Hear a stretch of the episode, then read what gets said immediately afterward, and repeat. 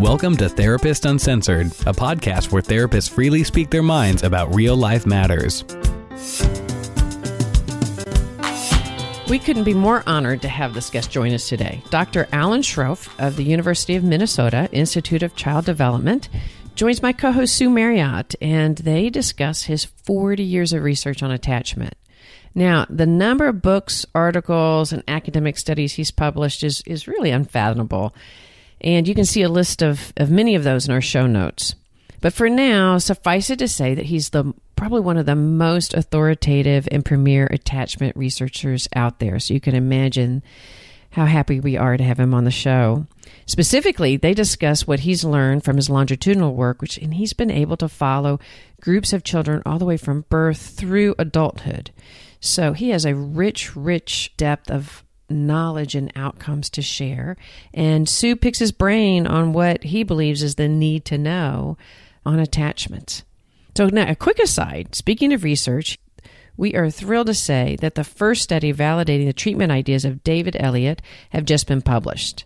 And so, for those of you new to the podcast, David Elliott is the co author of Attachment Disturbances in Adults Treatment for Comprehensive Repair and he was also our guest on episode, I believe, 34. So if you haven't had a chance to listen to that, I'd really recommend it. Now, we are excited to be bringing him to Austin, Texas on April 7th for a conference. And we are proudly co sponsored for that conference by Austin in Connection. So if you haven't had a chance to sign up, go to therapistuncensored.com backslash events. While there, you could also sign up for our reading group. And for those of you that aren't able to come to the conference. Maybe you're out of the country. Sign up for that reading group. We're going to look at his book uh, in an adept way. All right, so let's get started. For today's interview, let's jump in. We pick up with Dr. Sroufe speaking about the central organizing question of their study. From the beginning, had in mind the question how do each of us evolve the particular worldview we have? How do we come to think of ourselves the way we do, how do we come to think of others the way we do? How do we come to think of relationships the way we do? And we believed quite strongly that there was only one way to answer a question such as that, which is you have to have observed the life experiences of each of these individuals. So when I saw children in a nursery school behaving in different ways, I wanted to know what did they experience over the course of their lives before that that led them to be the way they are. And how would the experiences they were now having in in preschool combine with the earlier experiences to forecast what they would be like later. So that's where we started and we studied these children in great detail at every age. That's right. So this study started back in 1976. Is that correct? Actually, 1974, we began recruiting women who were expecting babies. The first children were born in 1975. We recruited them over a two year period, so they were born across 1975 and 76. And the study's continuing, I presume. Yes. So basically, what this gives us for the audience out there is we can do slices of research and look at people moment by moment, but this is one where that they have a large group that they have followed over time. So you get a lot of the complexity and a lot of what happens. I, am hoping that you can talk to us some about what remains consistent and then also what about change and why isn't it a perfect correlation? Earned security in particular is something that we're very interested in. When we have a hard background starting, but we want to move to, towards more security in our adult lives. It turns out that change is just as coherent and understandable and lawful as is continuity. So we we were interested from the beginning in change, and this is one reason that we studied not just the children and not just their early experiences of care, but we studied the life circumstances of their families and how those changed over time. And we studied, for example, things like the depression in the parents as it waxed and waned. How did this impact the child's development? And we studied the social support systems available to people. Way early in this study, when the children went between age 12 months and 18 months, we already were able to show that some children who had anxious attachments had secure attachments at the next assessment at 18 months. And what we found was that was predictable by the changes in life stress that their parents were facing. The the reduction in stress of the parents predicted the children changing from anxious attachment to secure attachment. Age by age over the years, we always showed that change was at least in part predictable by changes in social support and stress. Wow, that that's very hopeful. That's a message that we want to send. People have often asked, doesn't this study make you pessimistic? When uh, by the time children are three years old, for example, we can predict dropping out of school with 77% accuracy. That's before they've wow. even gone to school. People say, well, doesn't this make you pessimistic?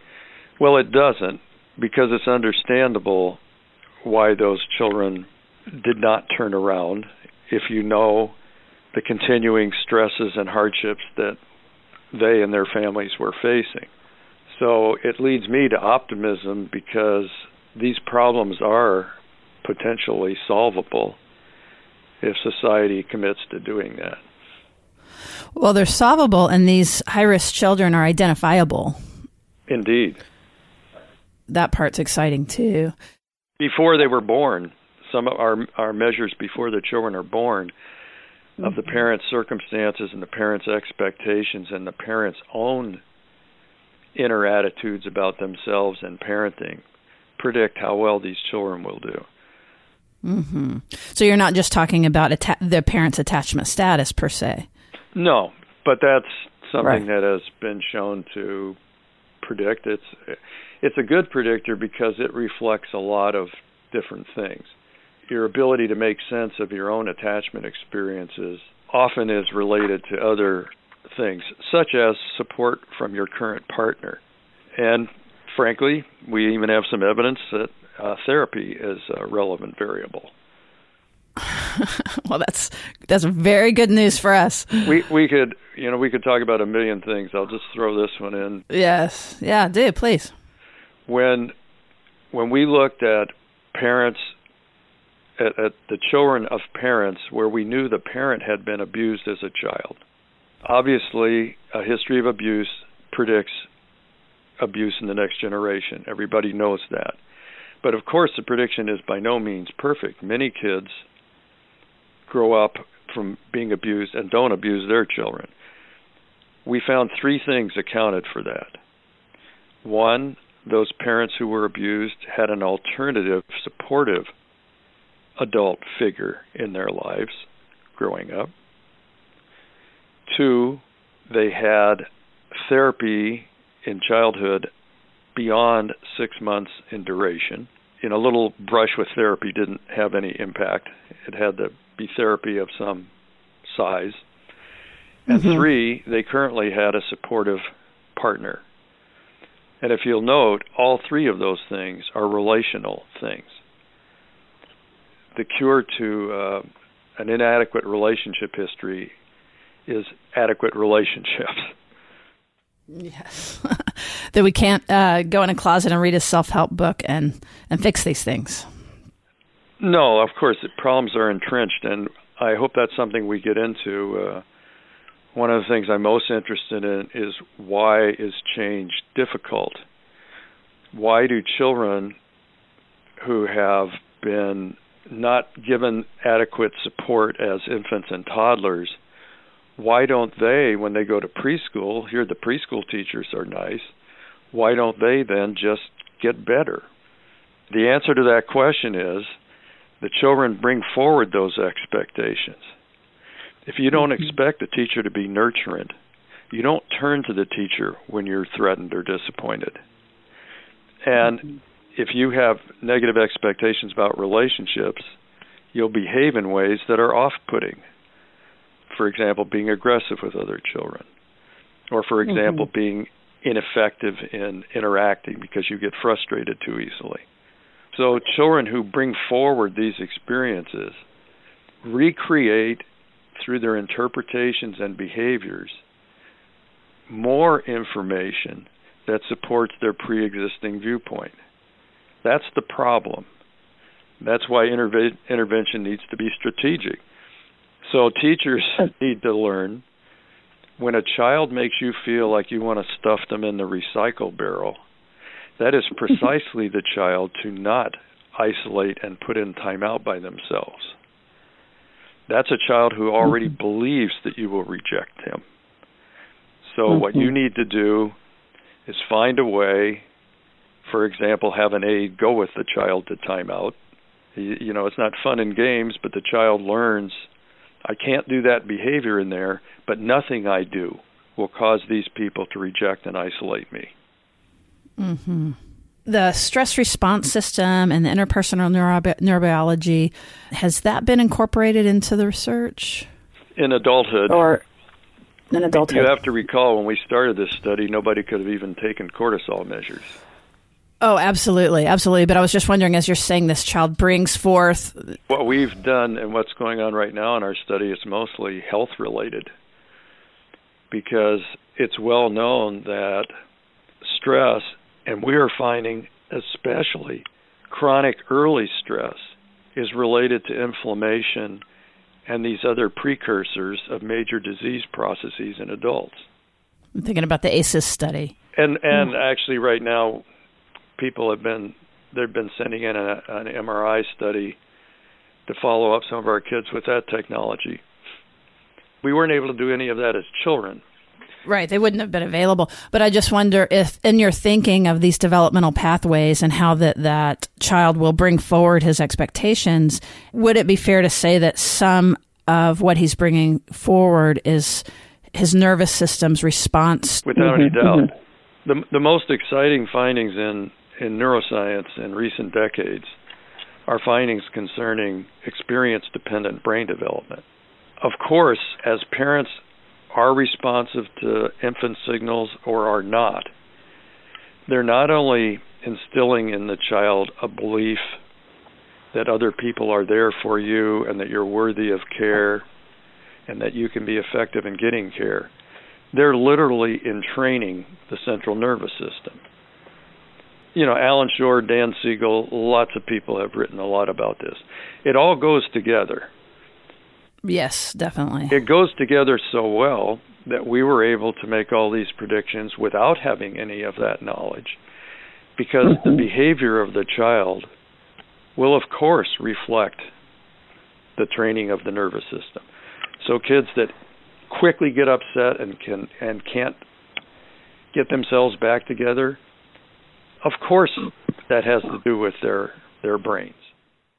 Well, what I love about it is it really takes out morality to this. That these aren't bad kids. These aren't, you know, that it, it's, it's very de-shame for adults that are go- looking back and trying to understand themselves. I have found that particularly the biology really helps with the shame of it.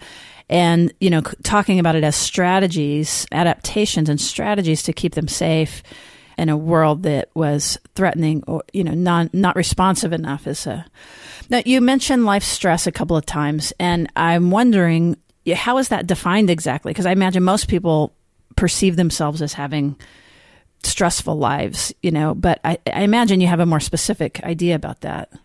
It isn't moderate stress that causes problems. It really mm-hmm. isn't. It's mm-hmm. pretty massive life stress. I mean if i told you some of the things about our sample like the uh, 25% of our families moved more than four times in the first year. Oh, wow, in the first year. Wow. That's not a very common occurrence. No, no, no, it's not. And of course, you know, we were studying children of poverty. Yes, I was very interested in the cultural pieces and the socioeconomics. Of course, there was a lot more stress in those families. You couldn't have consistent daycare. You couldn't have consistent employment. You couldn't have consistent anything so for the most part, know, life is stressful, and um, you know the saying, "What doesn't kill you makes you stronger." Of course, you everybody's going to encounter stress and quite a bit of stress, but it can't be overwhelming stress and it can't be chronic and it can't be all the time. And the best thing parents can do is guard against their own stress level. Because remember, what we're measuring in the early years, before these kids grew up, we're measuring the stress as reported by the parents that they're experiencing. The whole key to parenting, and there's not, uh, you know, there, there's not a, I, I won't give people a checklist of do's right. and don'ts. The whole key is to be in a position where you have it to give emotionally to your child. So you're not overstressed. You have enough support behind you, and you have enough clarity about what your own vulnerabilities are that you're free to respond to that child, to read the signals accurately, to not distort them, to not push them aside because you just don't have it right now to give. So that's that's the key to parenting. I was glad earlier that you said take the morality out of it. That's the one of the main reasons we studied context because it's not we, we don't blame the parents either. Right. Because we could run it all the way up the line. Back to Adam uh, and Eve. The, right. But you know, it also I I heard you say earlier that some ways to intervene in the intergenerational transmission. You said that there were alternative supportive adult figures for the child. So therapy could help if you if you keep them in therapy you know, and then as they grow up, hopefully they'll choose a supportive partner. But that those are two things of the three that could be could be more immediate. And it, again, like you said, it's all relational.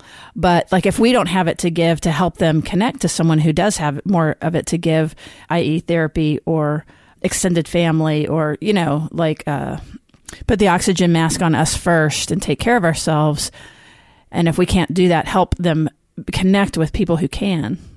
Yeah, we need tons more support for daycare providers, preschool teachers, and teachers at all ages.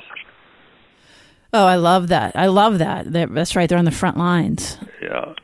So then, what about as they age? Can we uh, get in? Because um, I know some people are familiar with the you know strange situation in the very young, but what does it look like? In particularly, uh, you know, selfishly, I'm interested in adolescence because I have three, uh, but in middle life and going forward, what have you learned? All right, I'll, I'll give you a brief overview first thing that should be said is that we haven't even mentioned uh, attachment specifically. Where where attachment theory came into this work strongly was number one, it was the first theory that said how important your actual lived experience is. And Bowlby's theory was that uh, children that wind up not trusting others, well, that's because they're past life wasn't worthy of trusting. And you know, a kid winds up with a chip on his shoulder. That's because somebody put the chip on his shoulder. That's right. He had good reason to. So, the, and the other thing was there was a way of there was enough theory to to support a way of assessing how well babies were doing. And the value of the strange situation was that you could see in a rather brief period of time what the child's expectations were regarding that parent. And the theory is the expectations are built up over time through the interactions with the parent. And we have lots of data on that. People literally went in the homes and looked at how responsive parents were, and that predicted whether the children would be secure in their attachment at 12 months. And those positive expectations are, are quite easy to see with training because you see, among other things, the child is comfortable exploring because the parent is there. Why are they comfortable exploring?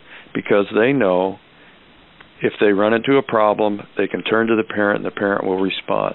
So now they're free to explore. You can see the expectations when they do get upset, they do turn to the parent.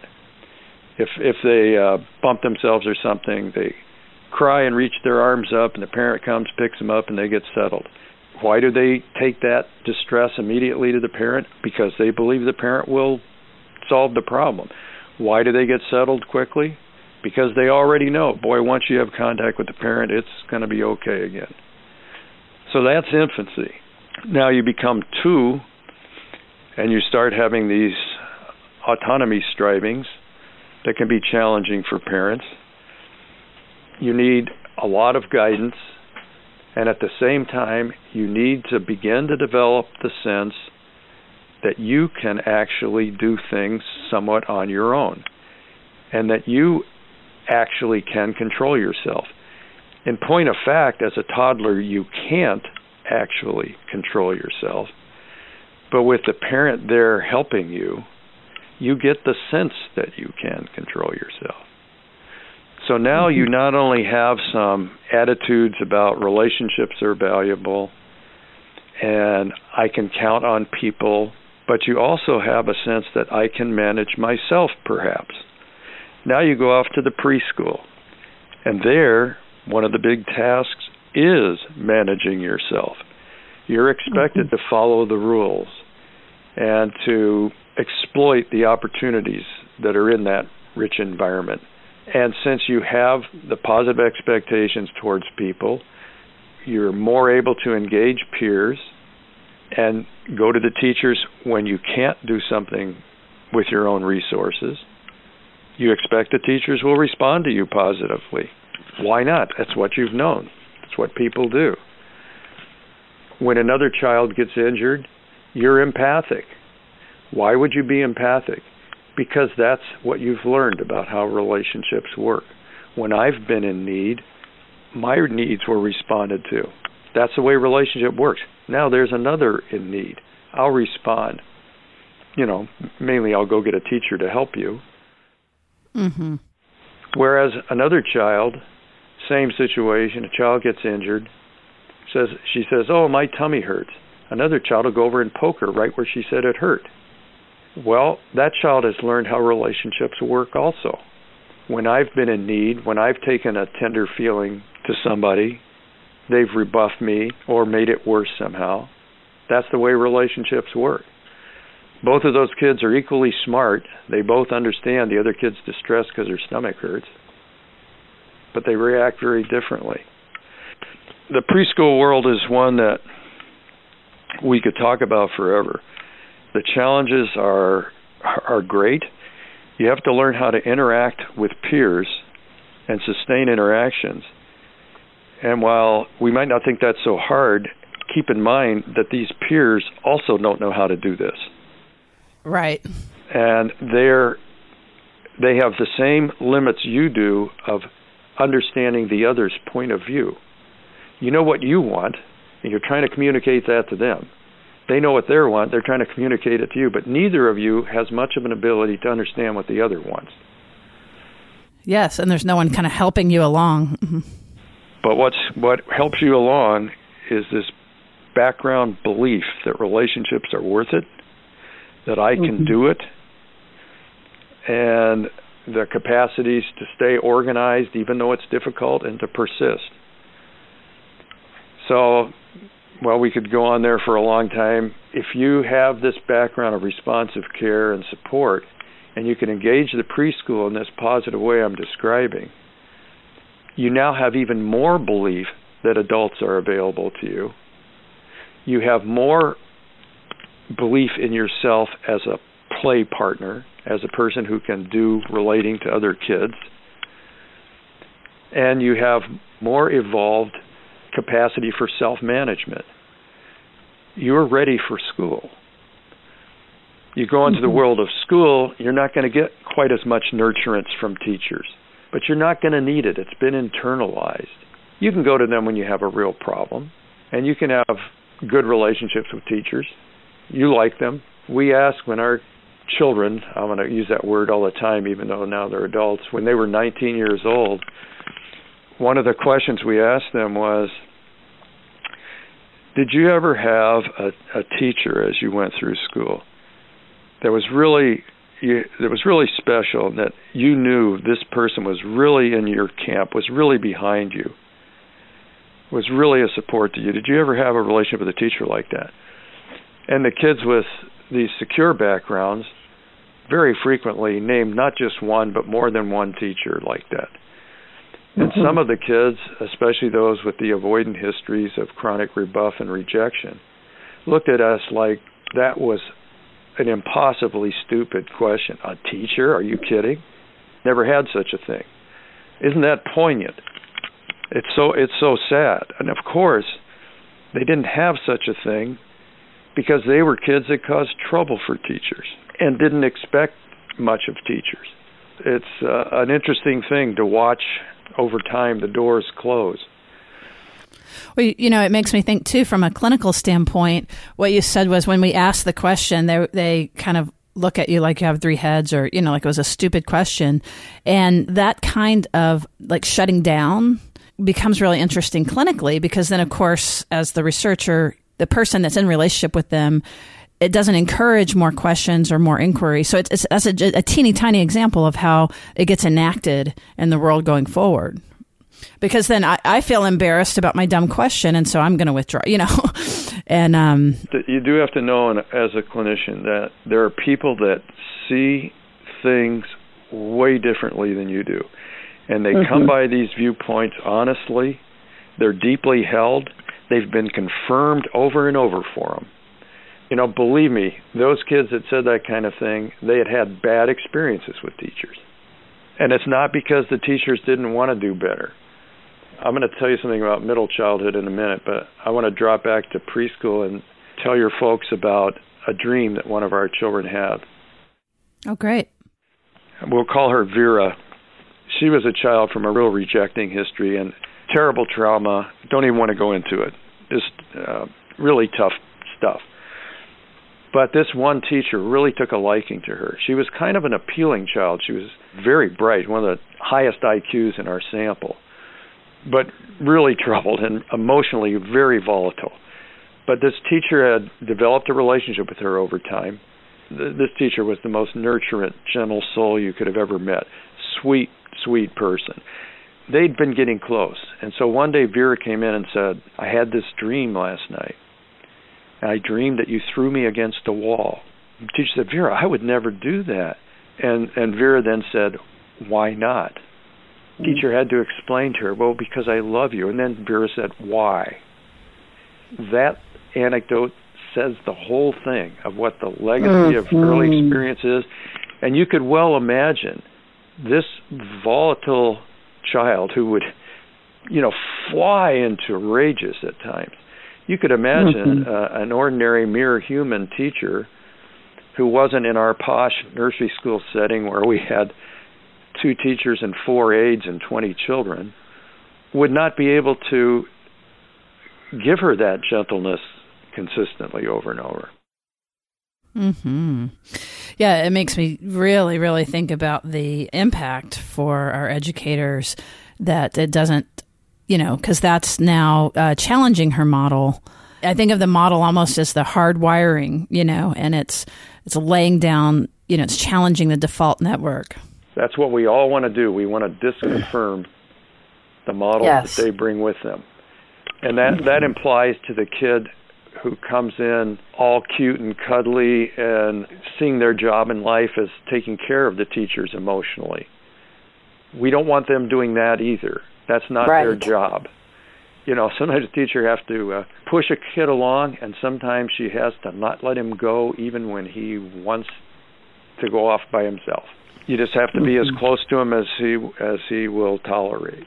That's good. I love. I love. Well, I love the emphasis on um, how individual people can make impact in these families. Because again, I think that's very hopeful, and it's very. Uh, what you're saying is it's science backed that this is true in a way, it's like don't give up on these kids, but really, those are the ones to move towards. I always said that when uh, we had these summer camps when the kids were ten. Uh, again, I got to I got to know uh, a lot of them in a more personal way, and since I you know I couldn't do any ratings or contribute any data because I knew too much, we always had completely different people do the assessments at every age. So the people that mm-hmm. came to the camp, the counselors at the camp, they'd never seen the kids before. They knew nothing about them. But I did. So I could get to know them and watch and see what was mm-hmm. going on. And I concluded at that time there wasn't a child there, despite some terrible histories, including Vera was one of our campers. There mm-hmm. wasn't a child there that I didn't think could be, at that point, still rescued. I oh, that's fully great. believe that. One gets a little more pessimistic over time about individual kids, but I know when they're Mm-hmm. children, they can all be reached. I absolutely know Mhm. that. Not to understate how challenging it would be. I mean, uh, our nursery school in no means healed Vera. I would not want Mhm. you you to think that. You know, half day, five days a week for 20 weeks was not enough. She subsequently, actually, I happen to know, had a lot of therapy, and that was Mhm. helpful too. I retired, so I'm only on the outside of the project looking in now. So I don't know what she's like as, at age 40. And I do know of personal cases of kids whose lives are really tough who are doing fine. And of course, I know other kids whose lives were good and were doing just great as children who are struggling as adults. I mean, you know, life is tough. We all go through ups and downs, and there's no there's no guarantees here of, of any of this. Well, one of the things that gets tossed around, and I don't know if this is true. This is a is this true or not question. I hear that people say that if you get with a secure partner and you're not there yet yourself, that even without therapy, in approximately five some for some reason what's said is in five years of being with a secure partner you can convert does that have any basis in reality Some that went a little further than I would go, but it's the Okay. same with it's the same with all of our findings. These things are probabilistic. In fact, we did adult attachment interviews at two ages, 19 and 26. And in mm-hmm. fact, we found changes from non secure state of mind to secure state of mind. The major predictor was a stable relationship being formed in the intervening years. It's trickier than that because, mm-hmm. of course, your odds of finding a secure partner or of forming a secure partnership are better if you have a secure history yourself. And it's also the case, I'll tell you another finding, and I think this will say a lot in, in one single finding. We followed kids who had were depressed as adolescents or had conduct problems. We followed them into adulthood. Some the problems had remitted by adulthood. So we wanted to know what accounted for it. And we did find evidence that a supportive relationship was the best predictor. For conduct problems, we also found having stable employment was good. But there's hmm. more to it than that because some of the children who were depressed or had conduct problems as adolescents, in fact, had been secure as infants and young children. And it was those people who had been secure who were more likely to remit having formed a partnership. In other words, mm-hmm. the partnership provided a turning point, but people with security in their background were more able to take advantage of that turning point. We say development is cumulative. You don't lose any of it. It's all there. And so people with secure histories who experience bad times, it doesn't erase the secure history. And would we say that it's also true that when we have a harsh uh, or hard or neglectful early life, that even when we're doing better, that we are at risk of going back into these old representations? You know, you'd put it in terms of, yeah, risk or vulnerability. I mean, Mm-hmm. people who experience a lot of loss and rejection are more vulnerable to becoming depressed in the face of a loss. So those people, even if they had gotten better, they're still more vulnerable. That doesn't mean they will. It means they are going to need more support in the face of a loss than some people would need. I don't mind. At my age, I'm I'm old enough that I can say this. I didn't exactly have a great childhood. I was not exactly, you know, functioning on all cylinders as I grew up. I did well in school, which was a good break so I I take a not only a long term view of this stuff, I take a personal view of it. I definitely believe it's never too late to get better, and I also know that the issues you've had all your life you will still have. That doesn't mean they need to handicap you anymore. That's the goal Mhm. of therapy. Remove the handicap. You're not going to remove the issue. I just don't. Right. I just don't think you can.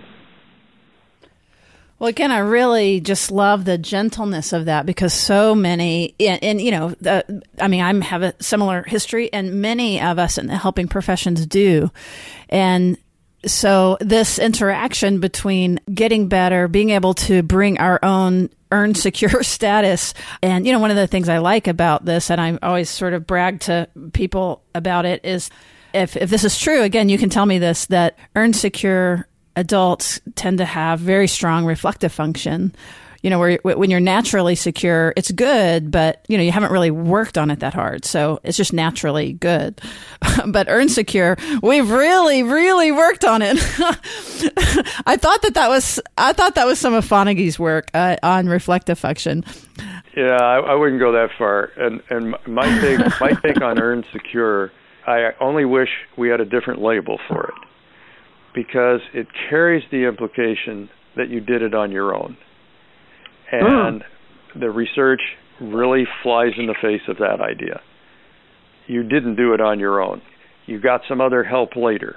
You had some islands mm. of support earlier. You know, when you give the AAI, people can't remember earlier than age five. So nobody's describing their infancy to you. And it's not that, it, of course, people do recover. I just told you we we studied that and we found in particular they can change their AAI. That's the whole thing with resiliency. It's a wonderful label, but it's not a cause of anything. It's a description. Because usually, you know, some, you know, kids have hardship and some don't have problems, and we say, well, they were resilient.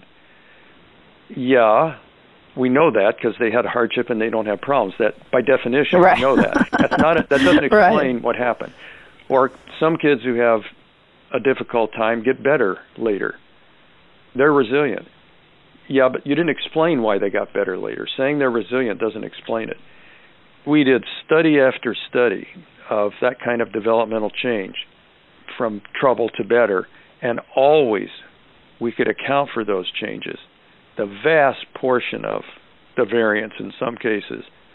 And of course, you know, we can't account for it all, but that's because we can't measure everything. We don't know everything about somebody's life. But nobody pulls themselves up by their own bootstraps. It's all relational healing and growing and developing new neural networks to have new experiences and new expectations if I'm understanding correctly, that there's kind of a there's a behavioral piece, there's a representational piece, and then and now we're understanding that there's this biologic piece that all go together. Is that right?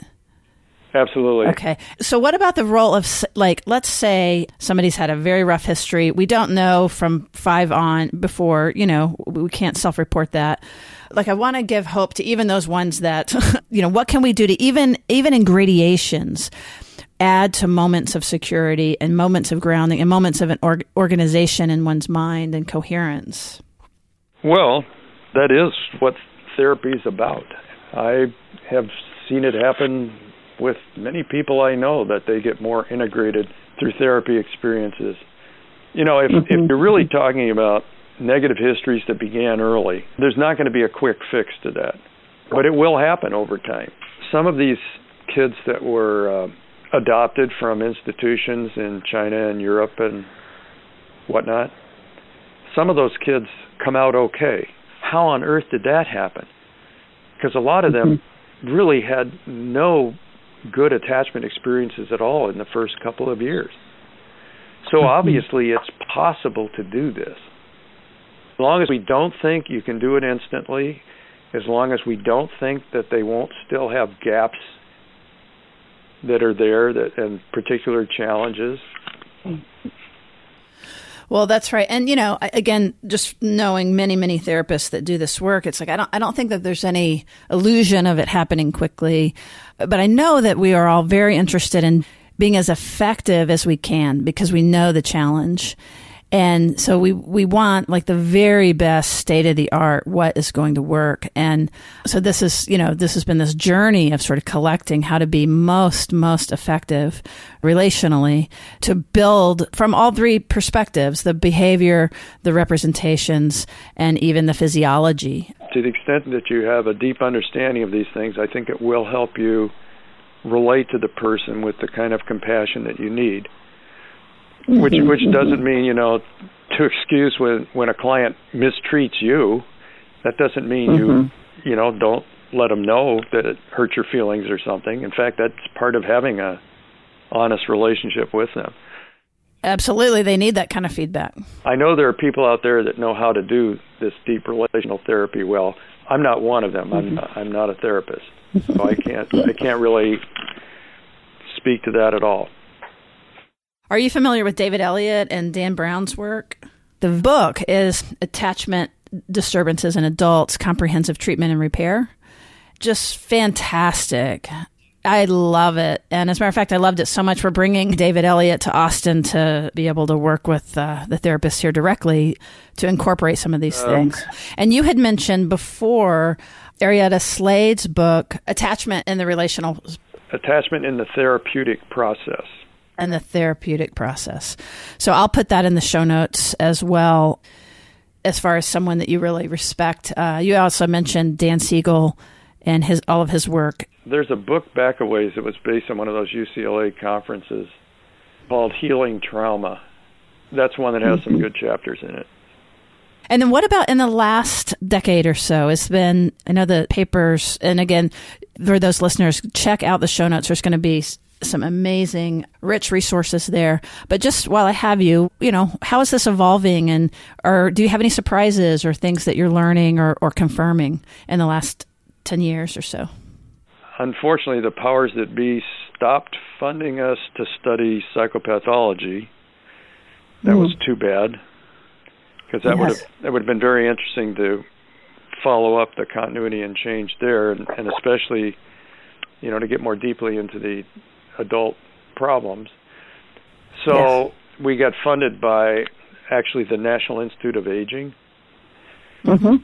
which is odd since you know we were child development people, but they um, they have come to the understanding that all the chronic diseases of middle and late age adulthood likely have earlier origins.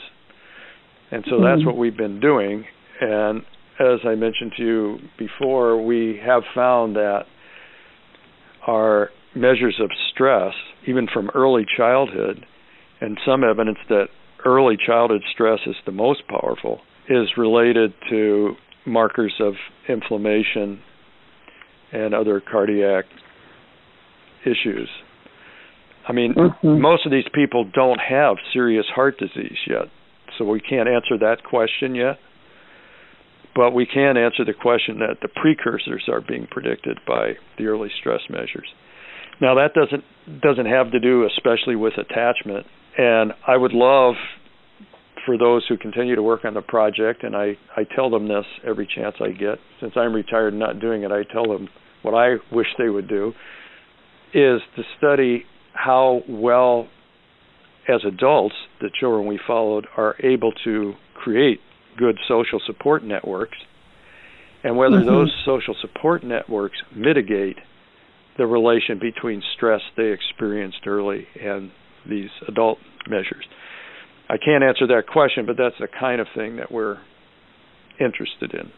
Right, looking at these transitions and developmental moments where that there's opportunities to change. You know, we were we were thinking of that even as through the life through and, in the elderly and as as you lose functioning and you lose people and you lose relationships. That's a whole interesting way of thinking. And we'll study that with our sample because I think that all of us doing something for 40 years is pretty long, and everybody's Yes. pretty much out. Everybody's pretty much out of gas at this point. You want to hear Uh, something about adolescence? Yes, yes, yes, please. I'll just tell you my favorite finding from adolescence. We had a bunch of these kids come to uh, another camp situation as adolescents.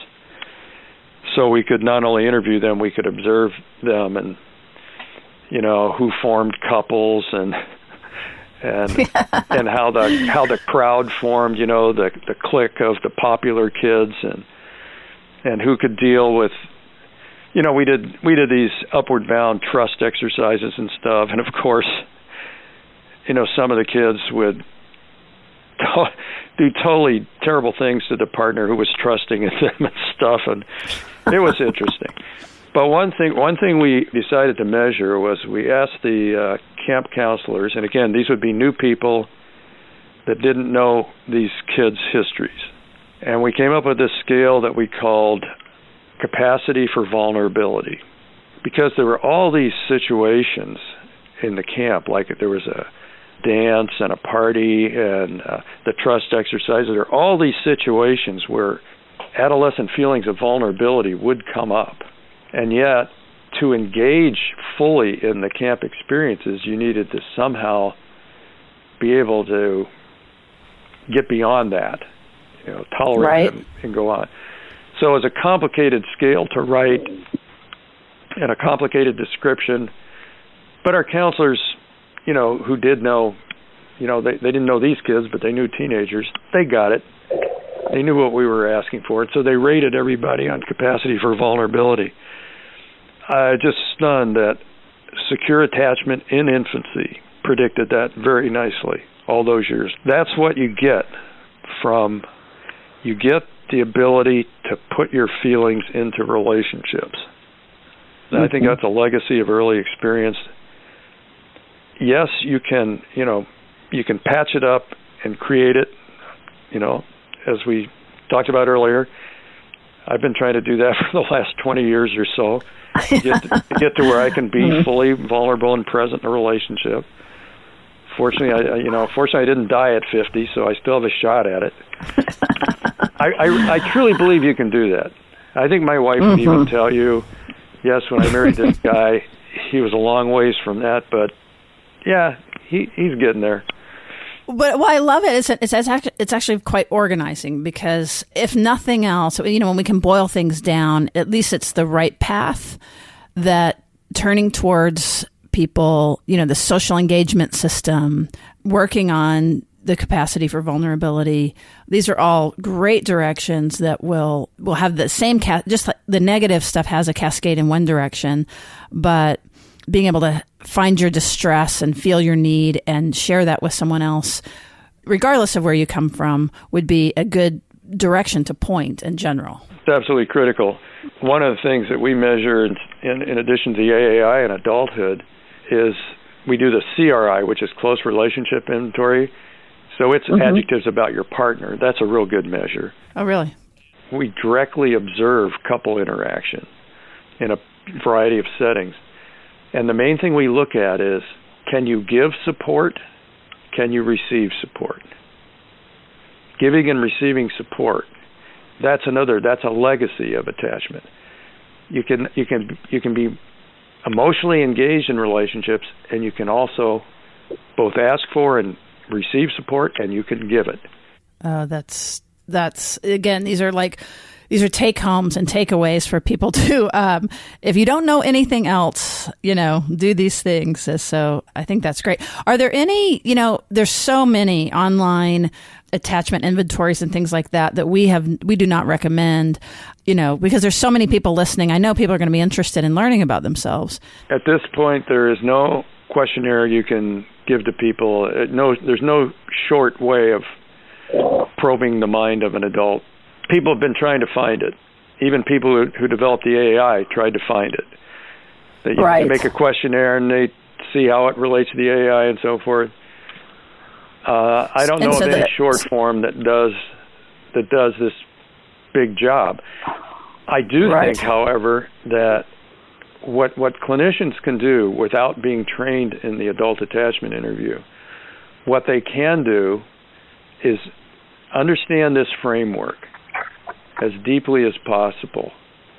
I'm trying to work on a a new book with my wife to make this easier, but that's going to take oh, okay. a while.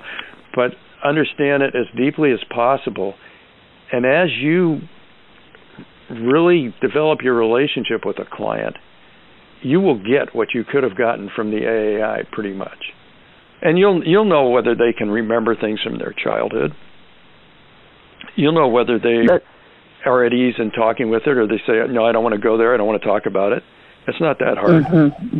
And you'll yeah, if they know if they know what to listen for. Preoccupied people, mm-hmm. they'll mm-hmm. drive you crazy. And so, self report in general, when people learn about this and they say, oh, I'm definitely this or that, I understand that not to be very reliable as well. Well, it just it just doesn't have the support you'd want it to have. Those yep. measures yep. correlate with personality measures, and mm-hmm. interestingly, the adult attachment interview doesn't correlate with personality measures. It's not a personality measure. Mm-hmm. It's a measure mm-hmm. of your state of mind regarding attachment. Which is largely unconscious, which is part of why we, it's hard to self identify where we are.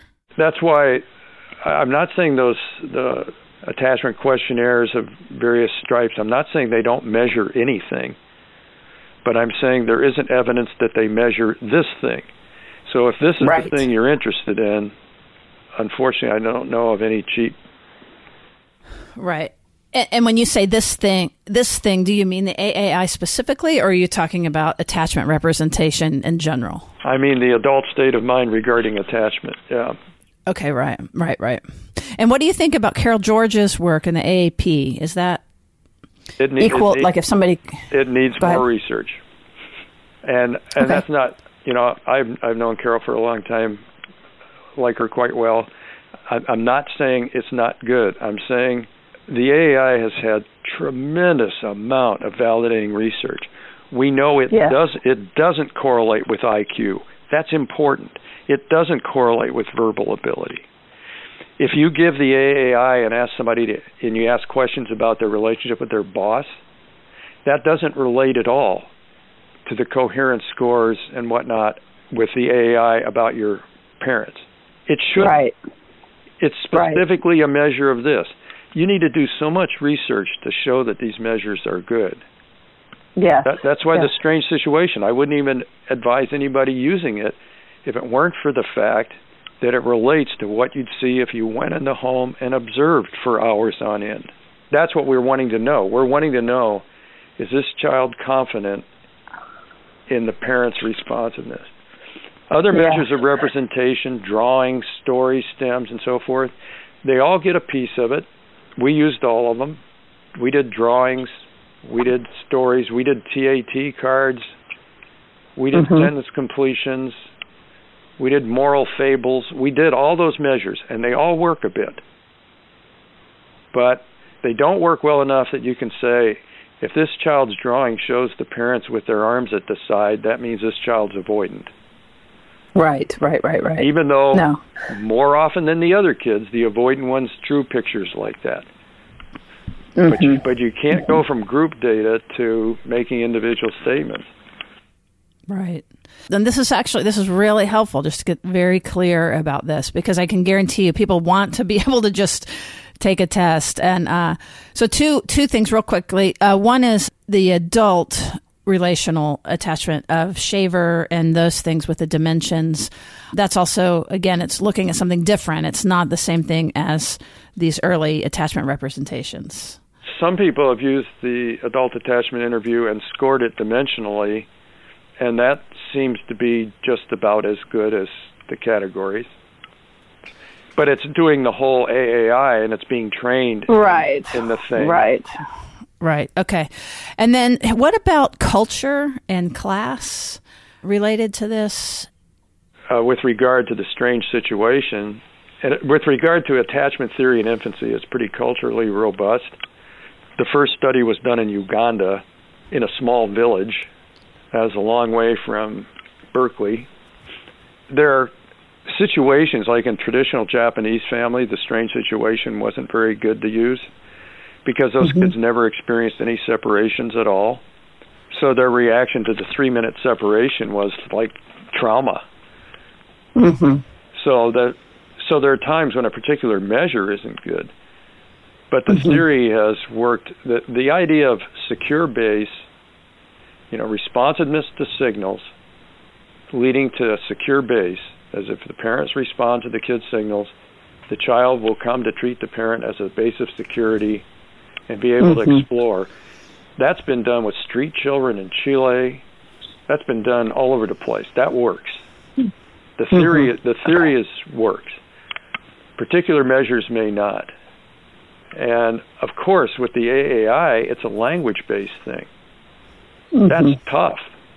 Translating that into Korean, that's challenging. And then you have a sure. culture where uh, I'll never say anything bad about my father. You know, you, you know, you just, well, that's different. So you you do have to make adjustments procedurally. In Mexico, you know, they have the Days of the Dead.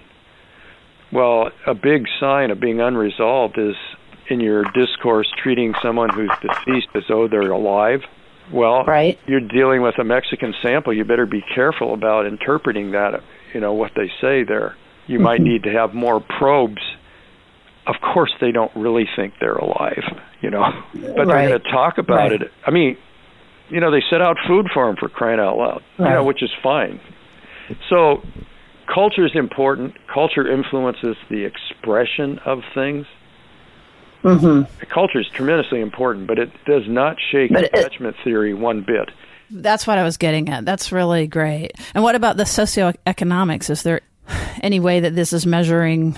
You had mentioned therapy in childhood over six months, and we our first study was with middle class kids up through mm-hmm. age five from him, and then the second study with poverty kids. Things work just the same. It's easier okay. to study. It's easier to study middle class kids because all your measures will be more stable because their lives are more stable.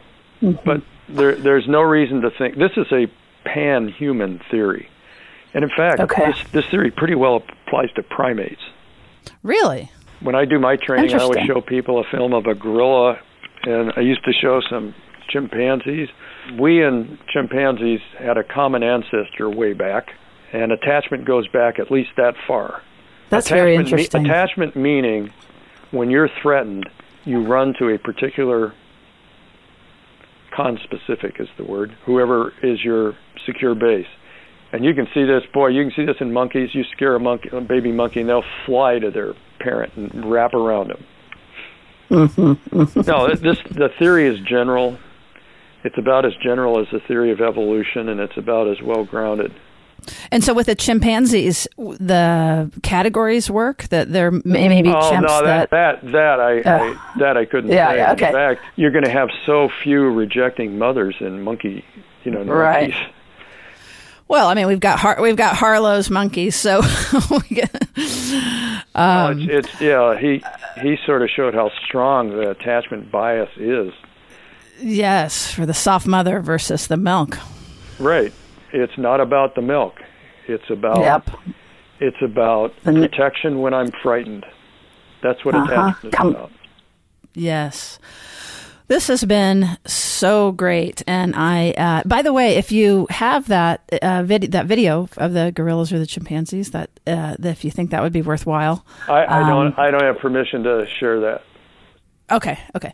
No worries. Um, well, great. Well, you you have given us permission, however, uh, as I understand it, to post um, a couple of your articles online, so uh, listeners can check that out.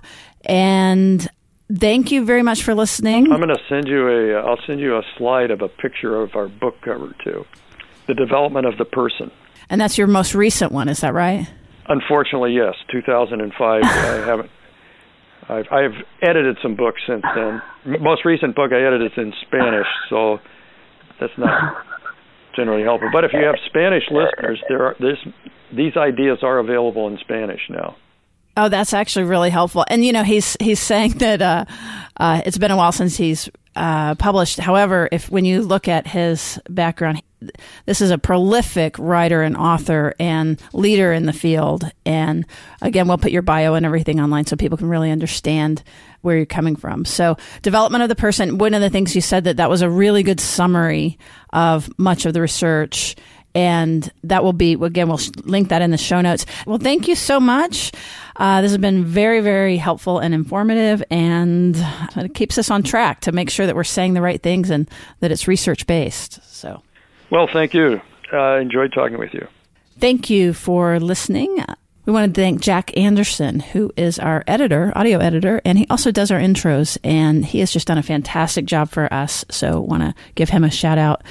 And in addition, as you know, we have this conference coming up April 7th with David Elliott, who is the author we mentioned on this podcast of Attachment Disturbances in Adults, Comprehensive Treatment and Repair. So go to our website, therapistsuncensored.com, look at events, Finally, last thing, we are also uh, taking names for the next reading group that we're going to do. You can also find that on our website, therapistuncensored.com. And you go to events and you click on online reading group and you can sign up there. We know that that will fill, that'll probably start in April, most likely. And in the meantime, please feel free to share this with anyone you think may be interested. Uh, we appreciate you listening. See you soon. Therapist Uncensored is Ann Kelley and Sue Marriott. This podcast is edited by Jack Anderson.